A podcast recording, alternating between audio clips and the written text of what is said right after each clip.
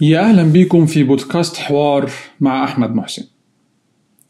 إمتى ربنا هيتوب علينا من الكورونا؟ تعبنا. خير يا أبو العريف إيه اللي مضايقك؟ رديت عليه.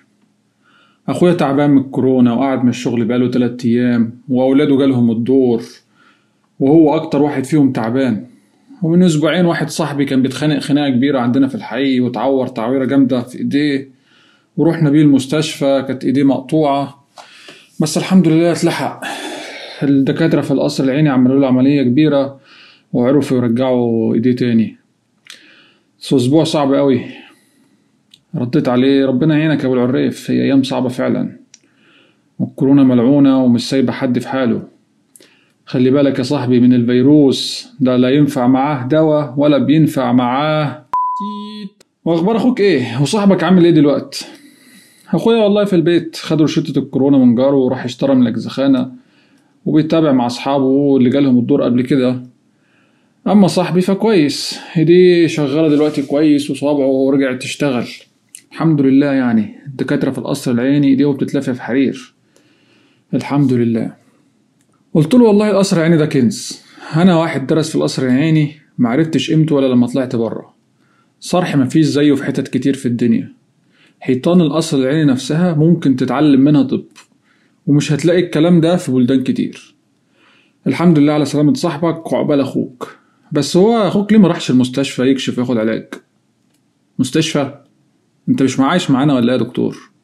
يروح المستشفى يعمل إيه يعني؟ ما هو قاعد في البيت لحد ما يخف. أيوه بس أخوك لازم الدكتور يبص عليه ويطمن عليه يعني ما ينفعش كده. دكتور مين اللي هيبص عليه يا عم؟ الكورونا مالية البلد والأعداد كتير وإحنا بلد على قد حالها.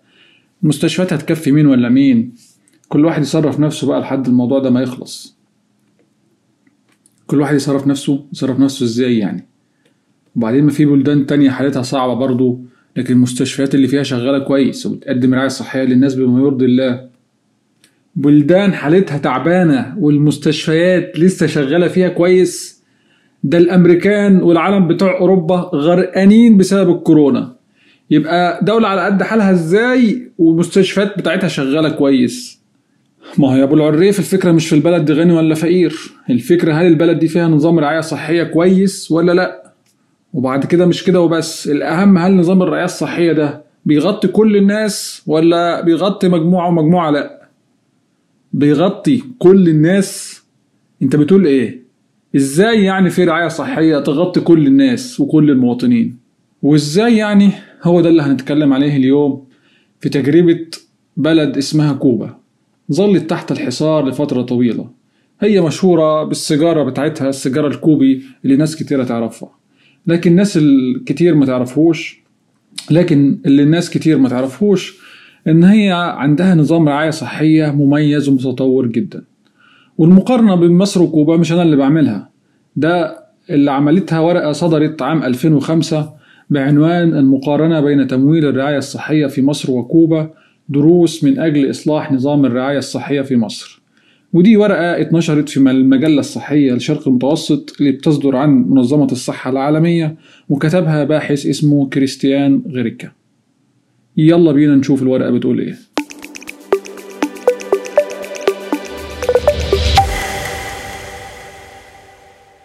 كوبا البلد اللي فضلت تحت الحصار لفترة طويلة مستوى الصحة العامة اللي فيها يشبه مستوى الصحة العامة في الدول المتقدمة صناعيا زي أوروبا والولايات المتحدة الأمريكية. وده على الرغم من أن كوبا كانت تحت الحصار ودخلت في أزمة اقتصادية كبيرة في بداية التسعينات بعد انهيار الاتحاد السوفيتي البلد الوحيد اللي كان بيساعد كوبا.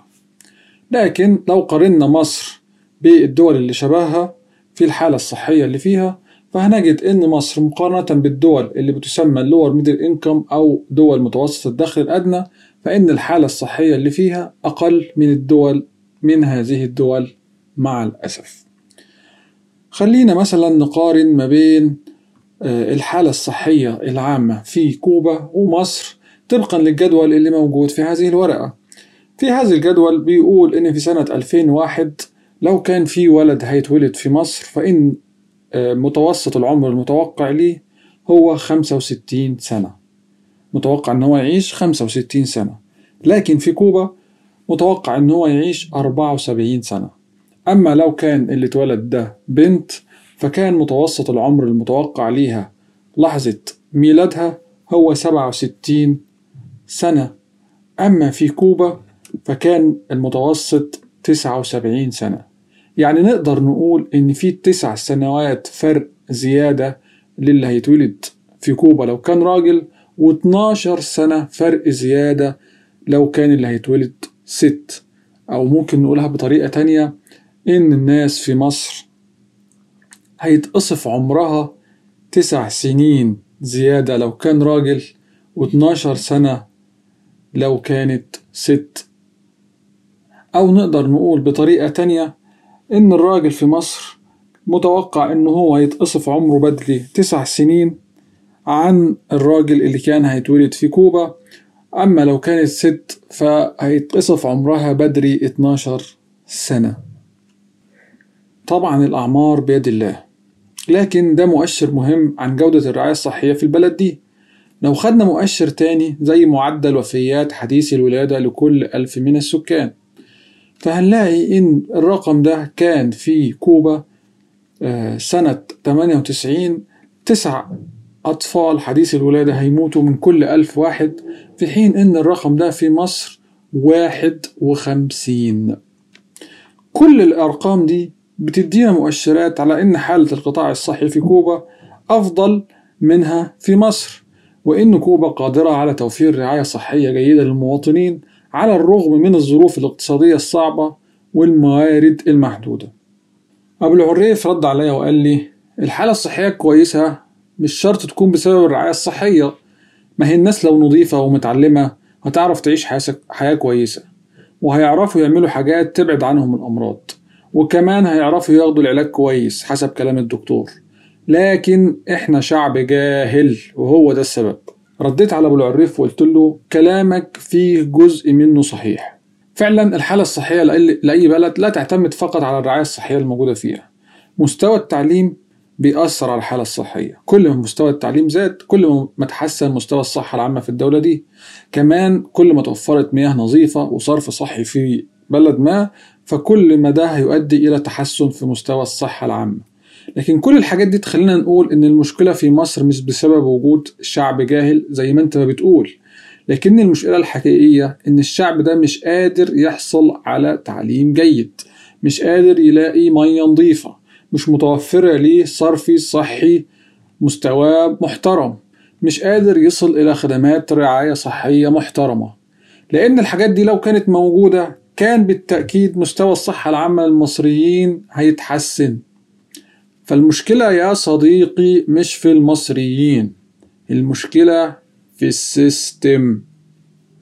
أبو العريف رد وقال لي يعني هو ال system هيجيب فلوس منين؟ دي حاجات كتيرة وكلها محتاجة فلوس. رديت على أبو العريف وقلت له افتكر يا صديقي إن كوبا مش بلد غني وإن هي كانت تحت الحصار. وده هيخلينا نسأل وده هيخلي سؤالك مشروع. إزاي قدرت كوبا تستفيد من الفلوس اللي موجودة عندها عشان تحقق هذه النتائج؟ وبكده هننتقل للجزء الثاني من الحوار وهو إزاي نقدر ندير الموارد المالية والبشرية المتاحة بشكل جيد عشان نصل إلى نتائج صحية جيدة.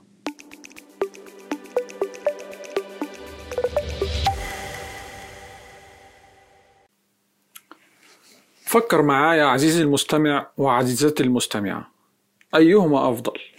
أن يكون عدد الأطباء أكبر من عدد التمريض أم أن يكون عدد التمريض أكبر من عدد الأطباء؟ بالنسبة لأبو العريف الجواب سهل وبسيط الطبيعي أن عدد التمريض يكون أكتر لكن لو عدد الأطباء أكتر فده هيكون حاجة كويسة كون البلد مليانة دكاترة فدي أكيد حاجة حلوة لكن كون عدد الأطباء أكبر من عدد التمريض ده مش بالضرورة حاجة كويسة لأنه قد يدل على إدارة مش رشيدة للموارد المتاحة. في خدمات كتيرة ممكن يقدمها الطبيب وخدمات ونفس هذه الخدمات ممكن تقدمها التمريض. وبالتالي لو إحنا عندنا عدد تمريض أكتر فهيكون لدينا قدرة على تقديم خدمات صحية أكتر وبتكلفة أقل. أي إن إحنا هنكون قادرين على الاستفادة من موارد البشرية المتاحة لدينا بشكل أفضل. ضعف الكفاءة إدارة الموارد البشرية هتبان كمان بشكل أوضح لما نبتدي نسأل سؤال تاني. هو أيهما أفضل؟ إن يكون هناك عدد كبير من الأطباء المتخصصين اللي حاصرين على ماجستير أو الأخصائيين أم إن يكون أغلب الأطباء ممارسين عام؟ السؤال ده بالنسبة لأبو العريف برضو إجابته سهلة ومباشرة. الأخصائيين طبعا أحسن لأن الأخصائيين متعلمين أفضل ومعاهم شهادات أعلى. لكن رغم إن ده صحيح والتعليم مهم والشهادات دي أفضل لكن في البلدان اللي زي حالتنا اللي هي بلدان الدخل المتوسط بتكون في أهمية أكبر لتقديم خدمات الرعاية الصحية الأساسية. يعني إن كل مواطن يكون قادر على إنه يجد طبيب يعالجه من الأمراض البسيطة زي الإنفلونزا أو يتابع معاه الأمراض المزمنة زي ضغط الدم والسكر أو يقدم ليه توعية صحية على الأمراض اللي بيتم انتقالها من شخص إلى آخر زي ما بيحصل دلوقتي مثلا في الكورونا. وبالتالي ففي أهمية أكبر للممارس العام أو لطبيب الأسرة. حسب الورقة ففي في بالنسبة لكوبا تقريبا كانت نسبة الأخصائيين إلى نسبة الممارس العام حوالي 50% النص بالنص. لكن في مصر كانت النسبة دي 90% أخصائيين و10% فقط هم تحت لقب ممارس عام.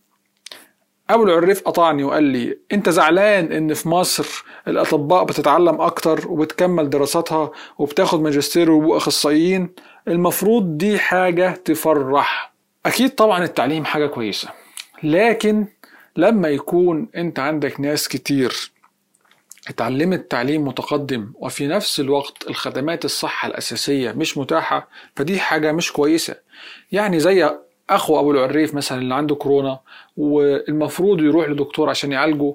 والخدمة الصحية دي المفروض إنها مش خدمة متقدمة يعني هي خدمة بسيطة لكنه لا يستطيع أن يحصل على هذه الخدمة. وفي نفس الوقت ممكن نحصل على خدمات متقدمة زي عمليات جراحية متقدمة أو نادرة. فده بيعمل إدارة غير رشيدة للموارد المتاحة. أبو العريف رد عليا وقال لي أنا مش فاهمك. دي مصر مشهورة في كل الوطن العربي بالأطباء اللي إيديهم تتلف بالحرير واللي بيعرفوا يعملوا عمليات محدش غيرهم يقدر يعملها في كل الوطن العربي. ده العرب بيجولنا من دولهم عشان يتعالجوا عندنا. أنت مش عاجبك الكلام ده؟ قلت له طبعا عاجبني ونفسي كمان يزيد لكن مش دي النقطة اللي أنا بتكلم فيها. أنا بحاول أقول إن إحنا فعلا محتاجين نحسن من الصحة العامة للمواطنين وعشان نعمل كده فإحنا محتاجين نزود من عدد الأطباء ده رقم واحد. رقم اتنين محتاجين كمان نزود من عدد الأطباء اللي بيشتغلوا ممارس عام أو أطباء أسرة وده رقم اتنين. ومحتاجين نزود من أعداد التمريض وفوق ده كله قبل ده كله محتاجين نحافظ على الأعداد الموجودة عندنا حاليا ونعاملها بشكل كويس. وكل ده عشان نقدر نحصل على صحة عامة للمواطنين المصريين. انت عارف ان الورقة بتقول ان نظام الرعاية الصحية في مصر بيركز في انفاقه على خدمات الرعاية الصحية المتقدمة والمعقدة في حين انه بيعطي اهتمام أقل للخدمات الصحية الأساسية. فالفكرة مش ان إحنا يبقى عندنا حاجات كبيرة جدا ومتقدمة جدا زي القصر العيني لكن الأهم إن إحنا يكون عندنا نظام رعاية صحية شامل يقدر يصل لكل المواطنين ويقدم لهم الرعاية الصحية الأساسية ثم يقدم لهم بعد ذلك الرعاية الصحية المتقدمة فهمتني يا أبو العريف؟ يعني ما ينفعش يكون فيه أطفال بتموت من الإسهال والترجيع ونحن نبقى مبسوطين إن إحنا عندنا مستشفيات بتعمل حاجات متقدمة. أيوة إنها بتعمل حاجات متقدمة دي حاجة جميلة. لكن لازم نهتم كمان بصحة وحياة الناس اللي ممكن تموت من أمور بسيطة. أنت عارف إيه أكبر عائق لأي مواطن الحصول على الرعاية الصحية؟ العائق المادي هو أكبر عائق. في مصر أكبر عائق للحصول على الرعاية الصحية هو العائق المادي. أكثر من نصف الخدمات الرعاية الصحية بيتم تمويلها من جيوب المواطنين في وقت تقديم الرعاية الصحية. أبو العريف رجع يتكلم تاني وقال فعلا هو ده اللي حصل معانا. لما رحت أنا وصاحبي المستشفى عشان نعالجه لمينا فلوس من بعضنا عشان ندي فلوس للمستشفى وعشان نشتري شوية أدوية ومستلزمات طبية للعملية. قلت له أنت عارف إن ده أسوأ شكل لتمويل الرعاية الصحية على مستوى العالم؟ إن المواطن يدفع من جيبه في وقت تقديم الرعاية الصحية؟ ومع الأسف ده أكتر شكل منتشر في مصر.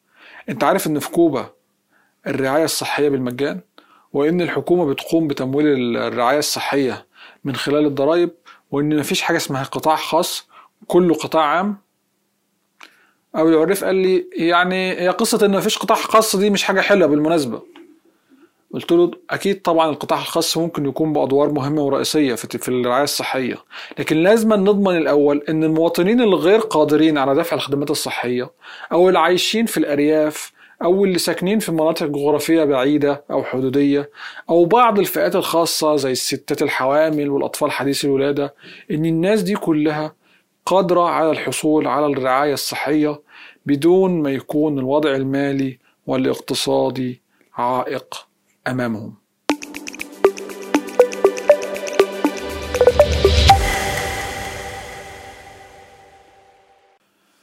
كيف يمكن أن نستفيد من الإصلاح الصحي اللي تم في كوبا من أجل إصلاح نظام الرعاية الصحية اللي موجود في مصر؟ الباحث في نهاية ورقته قدم عدد من الدروس المستفادة اللي مصر ممكن تتعلمها من تجربة كوبا. واللي من خلالها يمكن إن هي تصلح نظام الرعاية الصحية عندها. أول هذه الدروس إن نظام رعاية صحية شامل ويغطي كل المواطنين المصريين هو أمر ممكن. لكن النظام ده هيحتاج إلى تقليل الأموال اللي بيدفعها المواطنين من جيوبهم أثناء تقديم الرعاية الصحية أو اللي هم بيسموها out of pocket money وزيادة الضرائب على القادرين من أجل تمويل الرعاية الصحية. الدرس الثاني أن وجود نظام شامل ومتكامل لتقديم الرعاية الصحية في مصر نقطة ضعف كبيرة لأنه هو مش موجود ولازم مصر تعمل على حل هذه النقطة. لأن في هيئات كتيرة بتقدم الرعاية الصحية لكن مفيش تنسيق كبير بينهم. الدرس الثالث أن القطاع الخاص له دور مهم في تقديم الرعاية الصحية. لكن الدور ده لازم يتم مراقبته وتنظيمه بشكل جيد من طرف الحكومة أخيرا لو الحكومة عاوزة تركز على مواضيع مهمة فتمويل الرعاية الصحية وتحسين جودة تقديم الخدمات الصحية يجب أن يكونوا على رأس هذه الأولويات. انتهى كلام الباحث لكن الحوارات لا تنتهي. الكلام عن أعداد التمريض والأطباء في مصر بيفتح نقاش ليه بيفضل الأطباء في مصر عمل دراسات عليا سواء دبلومة أو ماجستير هتحتاج منهم وقت أطول ومال أكتر بدل ما إن هم يشتغلوا مباشرة كممارس عام أو كأطباء أسرة. إيه اللي بيخليهم ياخدوا الطريق الطويل؟ رغم إنه ممكن يكون قدامهم طريق أقصر للعمل. وفي نفس الوقت بتخلينا نسأل ليه أعداد التمريض ما بتزيدش بشكل كبير؟ رغم إن في كليات تمريض جديدة بتتفتح وبتقبل كمان بمجموع مرتفع وفي معاهد تمريض موجودة. يعني ليه مفيش زيادة في أعداد التمريض في مصر؟